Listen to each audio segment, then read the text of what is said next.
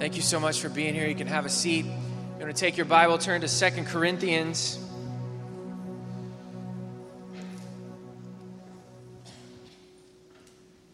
Second Corinthians chapter 5. We're going to start in verse 17.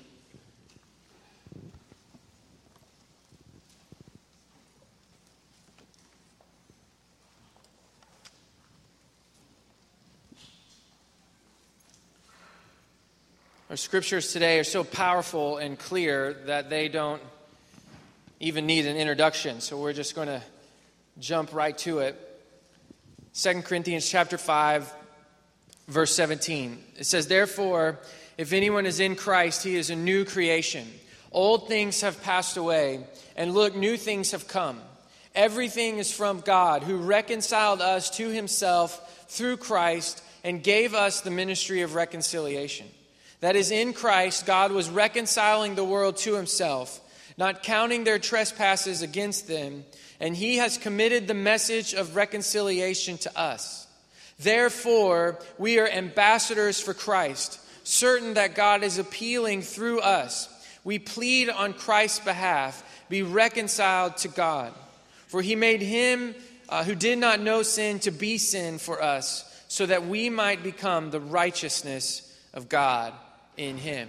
So, what we're going to do this morning is we're going to start right in the middle and kind of work our way out.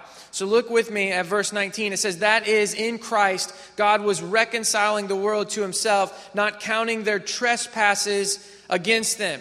Now, you, what a, you know what a trespass is because you were a teenager, I'm guessing, at some point. A trespass is when you cross a boundary that you are not supposed to cross. You're on one side, and it's the good side. It's this place that you're supposed to be. And then you cross the line, and now you are in a place that you are not supposed to be. That is trespassing. So the same thing works for us in our relationship with God. Uh, he has laws, He has decrees, He has ways, He has a will, and He has revealed those laws and decrees and ways to us in the Scripture. And when we stay inside of those laws and decrees, we have all kinds of freedom. We have all kinds of peace. We have all kinds of joy. But when we cross the boundary, we trespass. And I thought just to be helpful today that we would just list some trespasses so we're all feeling terrible about ourselves. How about that? That sound good? So we'll pick somebody that we know really well.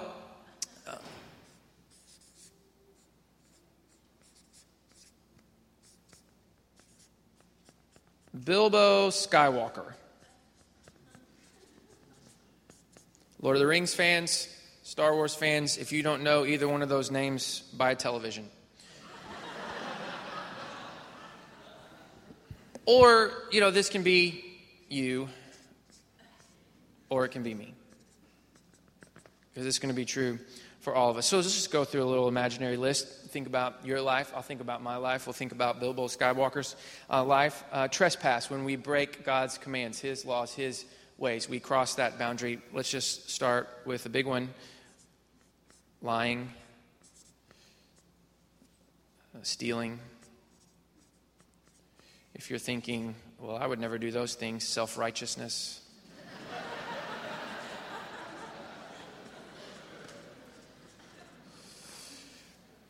I mean, what else are we going to put? Malice. You know what malice is? Malice is that hatred that's stored up in your heart.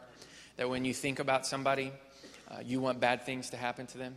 Maybe not harm, maybe not death, but like everything short of that. That's malice. You have two or three people in your mind right now that that applies to greed, envy slash jealousy, pride and arrogance, selfishness, me first.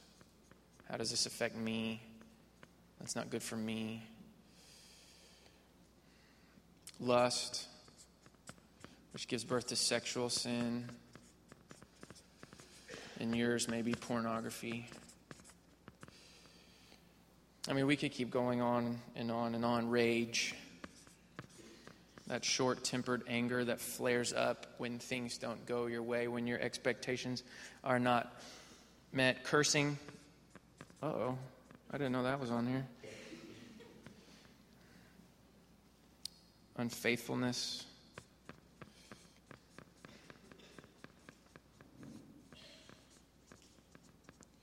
Idolatry. We've all worshiped and loved something that was less than God. I mean, and maybe that only applies to somebody else, but I'm guessing that that's a pretty general description of all of us. And you can go through and think about instances in your life when these have been true for you. See, here's the bad thing about this list. Like, this is a, attached to your name. Like, that's who you are. That's who I am. This list right here, you're like, well, it doesn't seem so bad in the moment, like when I'm being tempted and I just make the quick decision to go ahead and be jealous or be selfish or be filled with greed or hate that person or lie. It doesn't feel that bad in the moment, but when you write it down, it kind of just feels dirty and it feels polluted. But this is attached to our name. Like, this is who we are, this is what we do. And if it if that wasn't bad enough, I mean, a trespass, once you trespass, you can't untrespass. Like once you've crossed the line, like you you can't ever undo that. Now you can cross back over the line into the safe place, into the good place, but it doesn't ever erase the fact that you did cross the line. That's why this thinking that if, if maybe you're holding on to it this morning, that somehow when I stand before God, you know, I'll be able to have uh, done, do away and erase all of these trespasses by all of my good stuff, that somehow all my good stuff, which probably is a very, very long list, can undo this, but you can't undo a trespass. Once you cross the boundary, you've crossed the boundary. You can't ever erase it. And if that weren't bad enough, I want you to turn to Romans chapter 8. There are some serious consequences serious ramifications.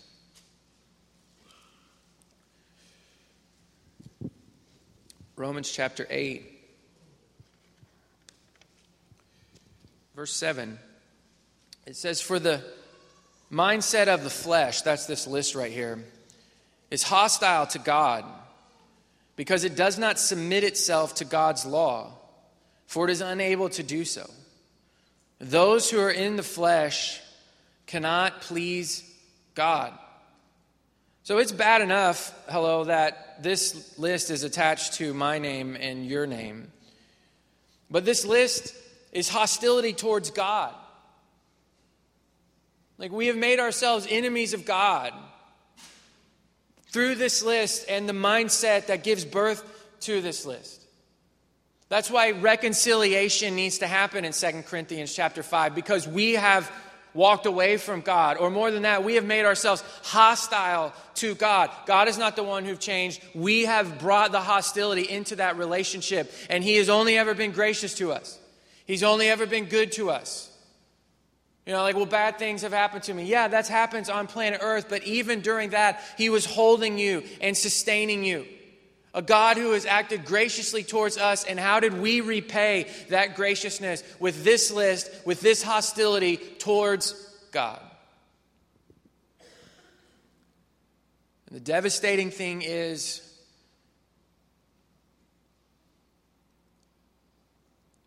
that we've made hostility towards Him, and that this is attached to our name, and this is what He might see when he sees me. But, verse 19 says, not counting their trespasses against them. I want you to look at verse 21 of 2 Corinthians. Flip back there really quickly. It says, As he made the one who did not know sin to be sin for us, so that we might become the righteousness of God in him. So 2 Corinthians 5.21 is, is describing an exchange that happens. Uh, it's best uh, pictured in 1 Samuel chapter 18. tells the story of David. You remember David. He was anointed king, a future king over Israel, but he was not a king. He was not any kind of royal line. He was from a nowhere place, kind of from a nowhere family. But God saw him and picked him to be the future king of Israel. So the prophet Samuel comes to anoint him, and, and David ends up, uh, you know, fighting Goliath. And as he fights Goliath, he meets the real king, King Saul, and he meets King Saul's son, Jonathan. Now, Jonathan is the future king of Israel. That's the way. He was the heir of everything, he was the prince.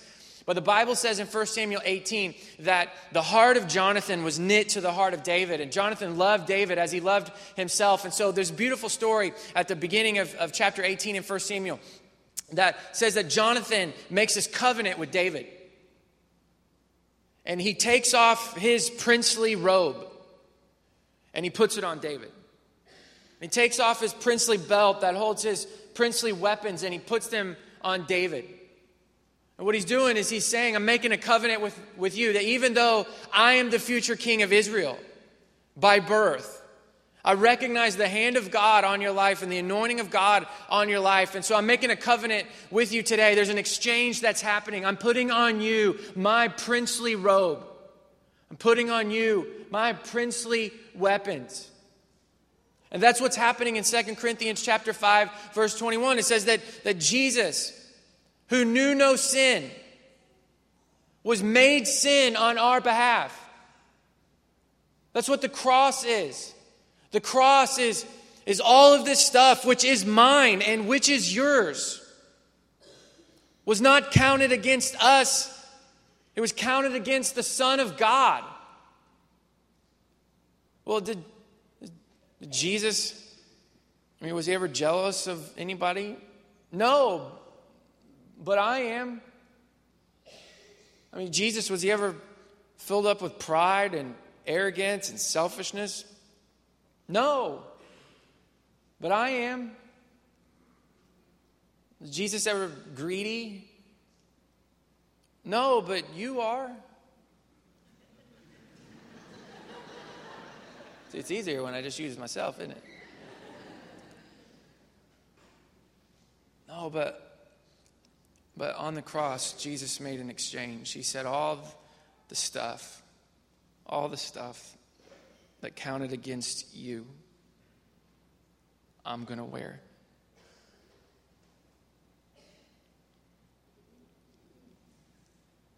Now, I don't know if you felt the gravity and weight of your own sin lately, but that feels like pretty good news to me.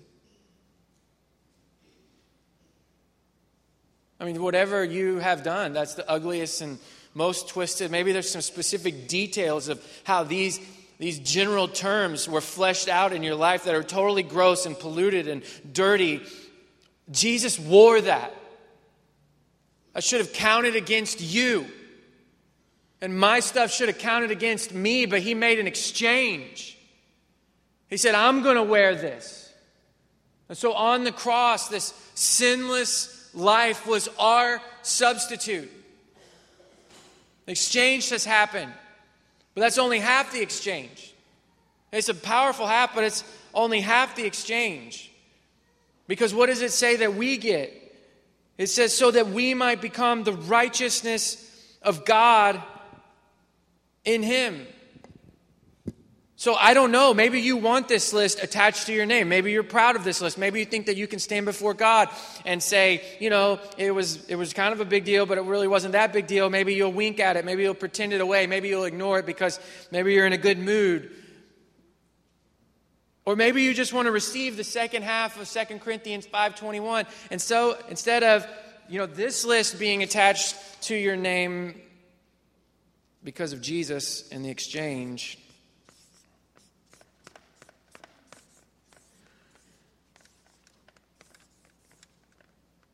you can wear that.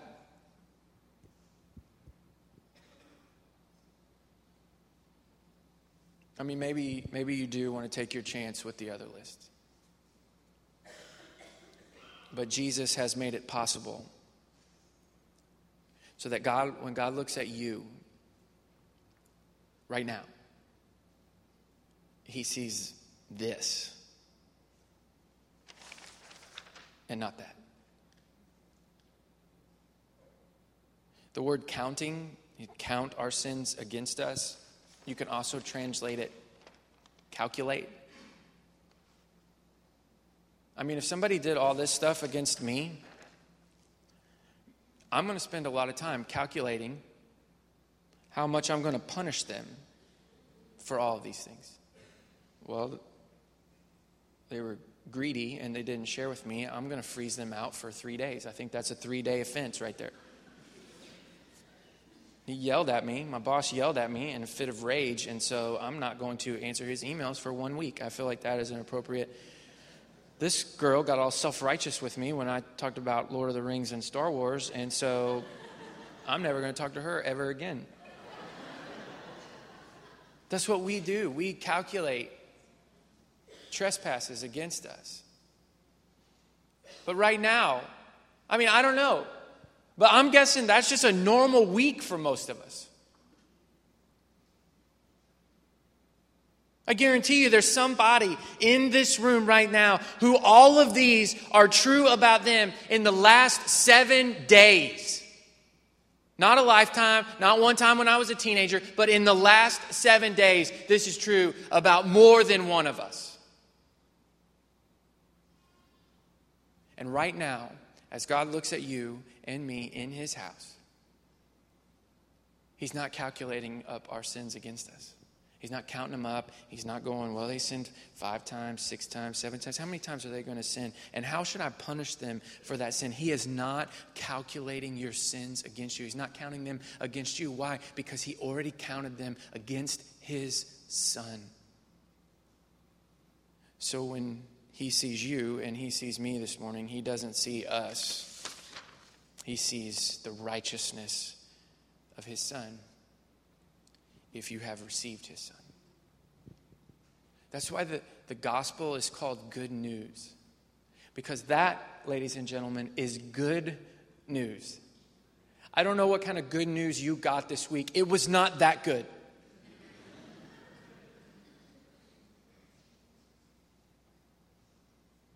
Because Jesus, he made an exchange.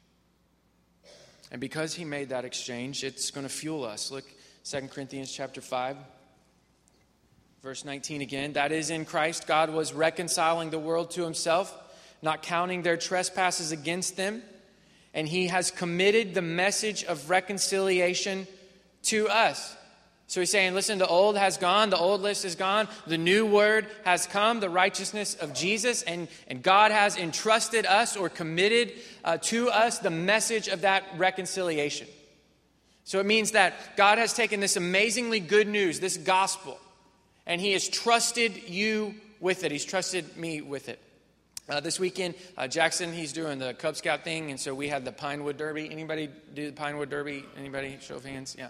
Um, it's incredibly intimidating because you and your child have to form something out of a block of wood. That's all you get. I didn't know the rules at first, and so I went to Hobby Lobby and I bought a pre-made car, and uh, it's amazing. And so, and then a friend, a friend over there, actually, he uh, said that's against the rules. And then I thought, well, maybe I could lie about it. But then he's like, I'm actually a judge, and so, all right, you know, so. So I went to the Boy Scout store. They got a Boy Scout store, and uh, and bought a, a you know kit, which is a block of wood and some wheels.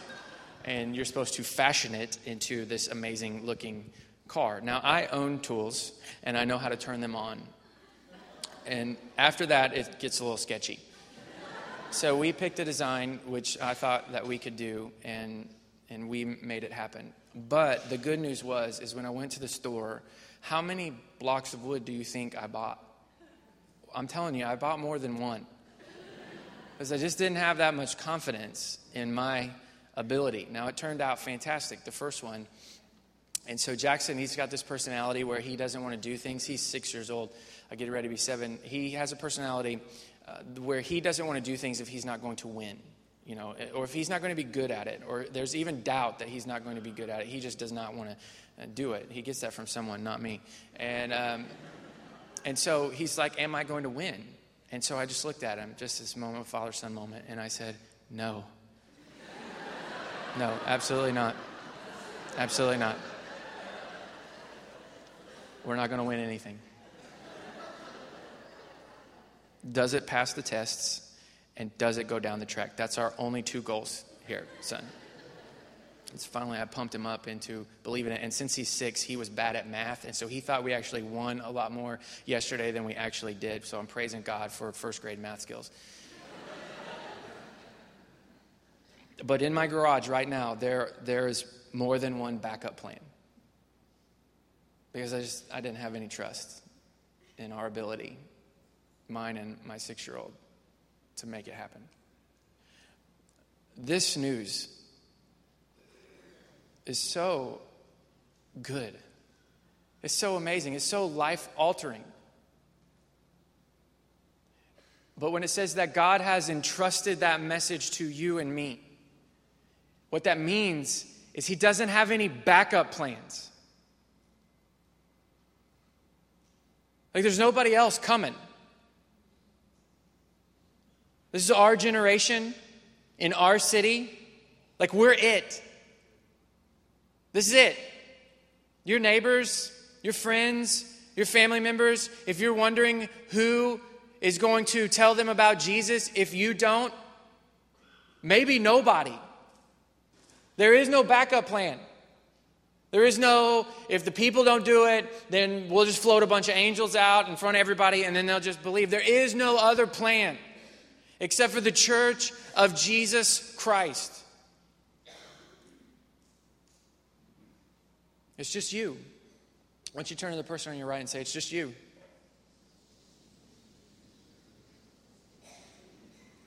Now, doesn't that seem irresponsible of God? I mean, it feels a little irresponsible, doesn't it? I mean, if this were just, um, you know, if you act better than you are right now, then God will accept you. If it's just that kind of news, then I would understand just having one plan. But the message that God doesn't count our trespasses against us, that He has reconciled the world to Himself in Jesus, that message is so good that you would think that He would want plan A, plan B, plan C, and even if plan C doesn't work out, there's a plan D, but there's not. There's just plan A, and plan A is you, and plan A is me, the church of Jesus Christ, in our generation for our generation. He's entrusted this incredible message to us.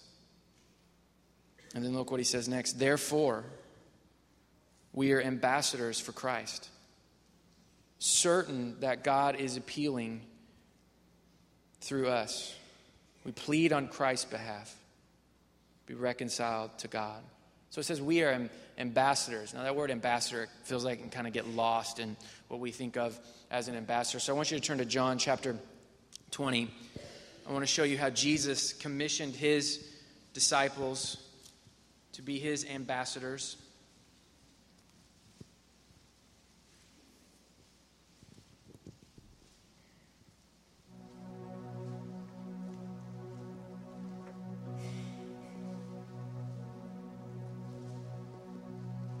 John chapter 20, Jesus has been raised from the dead. He appears to Mary Magdalene. She's astounded, and he says, I want you to go and tell the disciples that I'm alive. And so she does. But look what happens. Look where we find them in verse 19 of chapter 20. It says, In the evening of the first day of the week, the disciples were gathered together with the doors locked because of their fear of the Jews. Then Jesus came and stood among them and said to them, Peace to you. And having said this, he showed them his hands and his side. So the disciples rejoiced when they saw the Lord. And Jesus said to them again, Peace to you. As the Father has sent me, I also send you. These guys, they had heard that Jesus had been raised from the dead. That very day. But where do we find them? We find them all locked up and huddled up, filled with fear it was like they had heard about the resurrection, and maybe even part of them believed it, but it hadn't yet worked its way down into their decision making. See, I come in here on Sunday and I get so filled up and stirred up and yeah, I want to be an ambassador. I want to carry the message that's been entrusted to me. And it seems so clear to me in these moments. And then I get out into the real world and I just shrivel up. Like somehow it's less important or I'm too distracted or too timid or whatever it is. Just like these guys saying, I, I hear it and, and I believe it, but it's just not worked its way down. And so some of us just need to come to terms with the resurrection of the Son of God. That He is alive.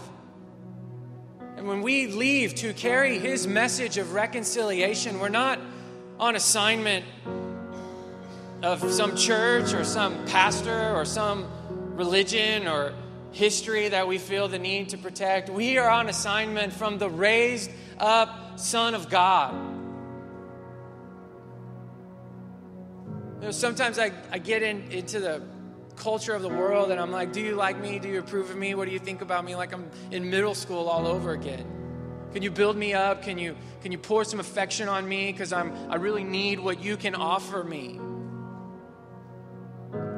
But if the resurrection of Jesus Christ gets down into my bone and marrow, then I can stand in front of people and with grace and humility and kindness and love and winsomeness say, I'm not here on my own.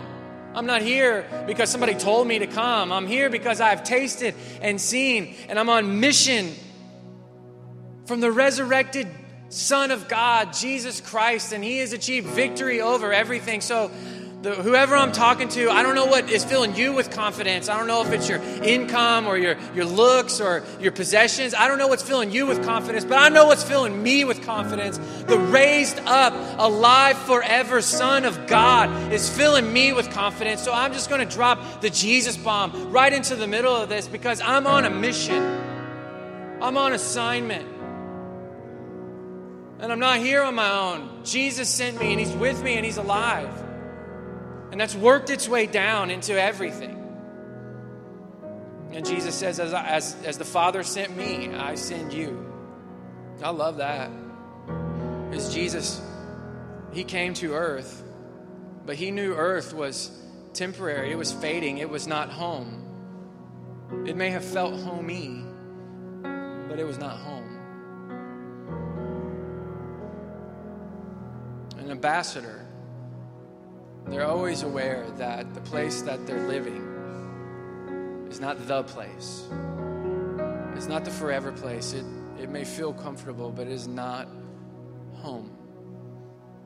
Amanda and I uh, lived in England for five months on this ministry assignment, and, and we loved the place that we lived. It was, it was amazing. It was beautiful. We would go out during the day and see these amazing sights and everything there is like old you know here. It's like this was made 60 years ago. Whoa it's an antique you know there. It's like this was the romans built this. And like oh wow.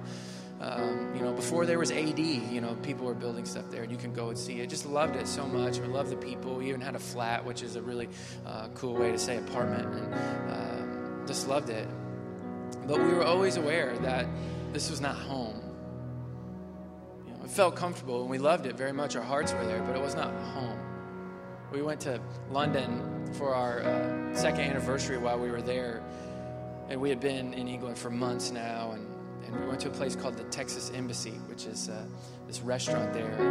And um, we were well aware that we were not home in England when we went into the Texas Embassy because in Texas Embassy they have Dr. Pepper you know. And so we just drank Dr. Pepper Dr. Pepper and Dr. Pepper because it was like the only place in Europe that they have Dr. Pepper.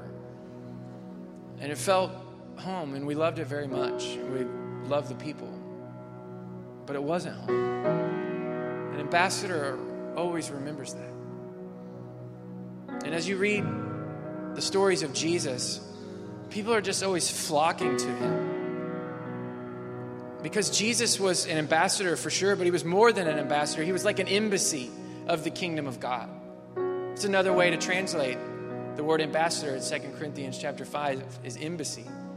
It's like when people came to Jesus, they got around the kingdom of God, not just this one person, but they got around God Himself and His kingdom. And Jesus acting as that embassy was like a refuge for people. I think that's why the Apostle Paul uses the word appeal in 2 Corinthians 5 that Christ is making his appeal through us because there should be something about us that is appealing to the world.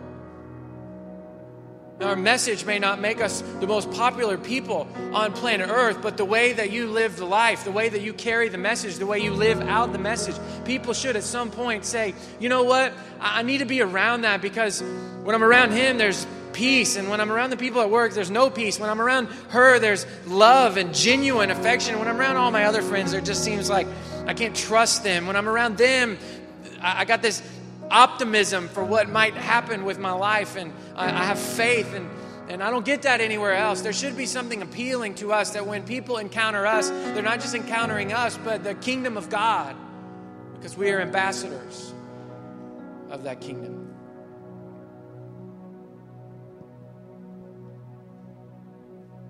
Ambassadors are always, they're always on their assignment. He uses the word plead. Christ pleads through us. Be reconciled to God. That word plead is used in the Gospels to describe how people come to Jesus when they're sick. You remember those stories? Remember the one about the blind man who's on the side of the road? Jesus is passing through the city of Jericho, and just this one main road. Big big mass of people all flocking around Jesus. And this blind man hears something going on, finds out it's Jesus, and he must have heard about Jesus' reputation because he starts screaming out above the crowd Jesus, son of David, have mercy on me. And the disciples did exactly what I would do if somebody shouted in here, would be like, shh. You know, this is not the time and place for that. Things are happening here. But he didn't stop. He just kept screaming out above the crowd Jesus, son of David, have mercy on me, have mercy on me, have mercy on me, have mercy on me. Pleaded. And Jesus heard his pleas. And he left with sight. Remember the story of the religious leader whose little girl is sick? And he comes to Jesus. Now, fathers, how are you going to come to Jesus if your little girl, your sweet little girl, is on death's doorstep? You're going to come buttoned up, suited up, put together, sophisticated, like the way we think of an ambassador? You're going to come with your rationale and the 15 reasons why it would be good for Jesus to heal your daughter. No, you're going to get down on your knees and you're going to say, Please, please, please, please come. Please come. And Jesus does. And on his way there, there's another woman. She's been sick for years and years and years and years. She's exhausted all of her resources trying to fix herself. And there's this massive crowd, this throng of people all stirred up around Jesus. And she is so desperate. She pushes her way through the crowd. This sick, frail woman pushes her way through the crowd just to grab on to his hem and she finds what she needs. What it looks like to plead. See, some of us have been just trying to put out the Jesus vibe to everybody, hoping that at some point they'll clue in. Like, oh, what I need is Jesus. And I think some of us need to cross the line and not be too proud to plead that there are people in your life that you love and you care about who are in your circle. And you know there's no plan B. There's no plan C, there's no plan D, there's no just in case. No, God has entrusted the message to you. So it's time to plead. And no, this is not the most sophisticated, buttoned up, put together presentation of the gospel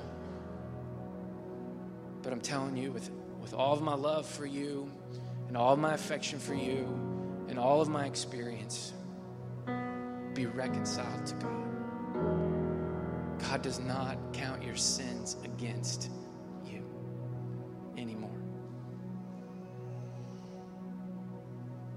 When we think of ambassadors, we think of them all suited up, white starched shirt, black tie. I don't think those are the kind of ambassadors that Jesus is after today.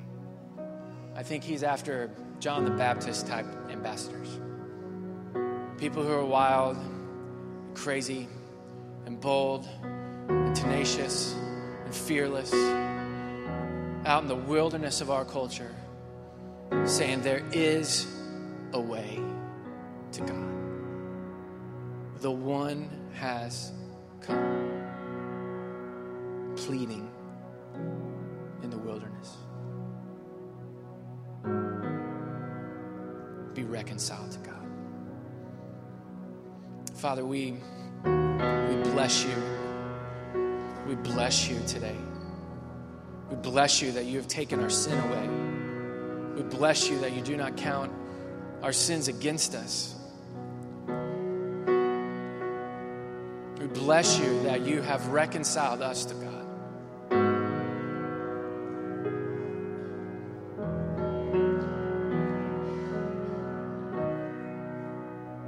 You're here this morning and you are not sure that you have been reconciled to God,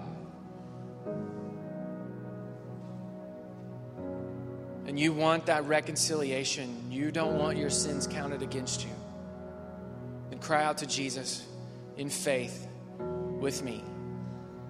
Jesus, I believe in you.